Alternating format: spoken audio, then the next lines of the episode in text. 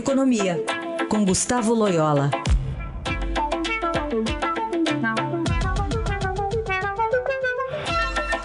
Loyola, bom dia. Bom dia. Loyola, a gente acabou de ouvir aqui o deputado Onyx Lorenzoni, que é o provável futuro ministro da Casa Civil, e ele falava sobre a definição, ainda nesta semana, de alguns nomes técnicos para a transição do governo Temer é, em relação ao governo Bolsonaro. E também falou que numa reforma da Previdência ela é necessária e ela deve ser para mais de 30 anos, portanto, eh, tirando aquela chance de se aprovar uma, uma reforma um pouco menor, mas que já está em tramitação é, lá no Congresso.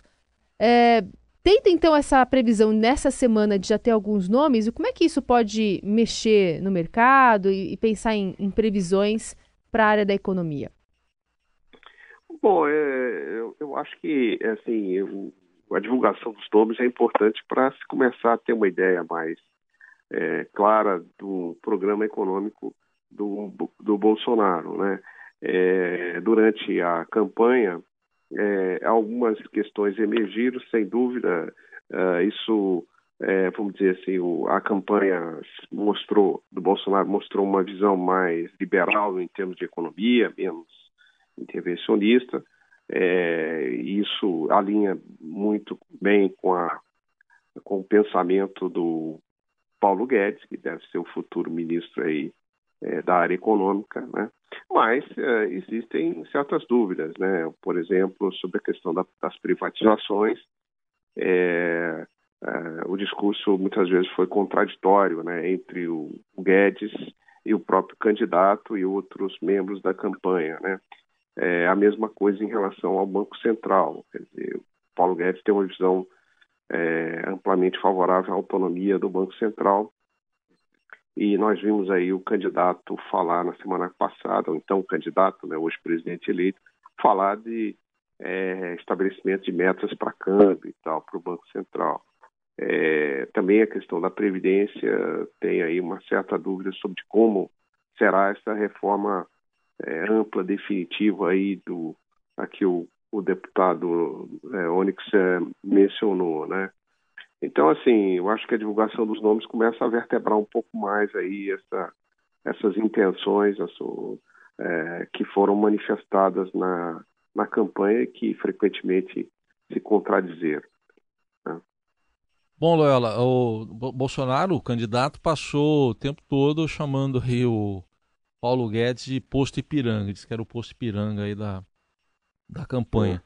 Ah, se você tivesse fazer uma pergunta para o posto Piranga, que grande curiosidade você gostaria de tirar e que paira na sua cabeça hoje, Léo?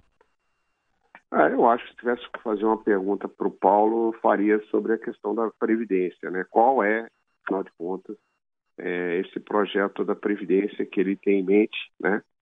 que uh, envolve capitalização sem um custo fiscal é, proibitivo no curto prazo. Né? Acho que essa é a grande dúvida, como, como ele vai conduzir a questão da reforma previdenciária. E é, essa, a pergunta é, é, vai na direção da. vai nesse tema aí da reforma previdenciária, porque este é o tema mais importante é, e primeiro que deve ser atacado na área econômica pela administração é, do, do Jair Bolsonaro. Né? Bom, a, a, Carol citou o deputado Lorenzoni há pouco aqui sobre esse assunto. Ele falou que não tem nada previsto aqui na transição com o Michel Temer a respeito desse assunto. Pelo visto, vai ficar para depois de janeiro mesmo, então. exatamente. Ele, aparentemente, esse, esse projeto que está lá no Congresso já será abandonado e outro será colocado no lugar, né?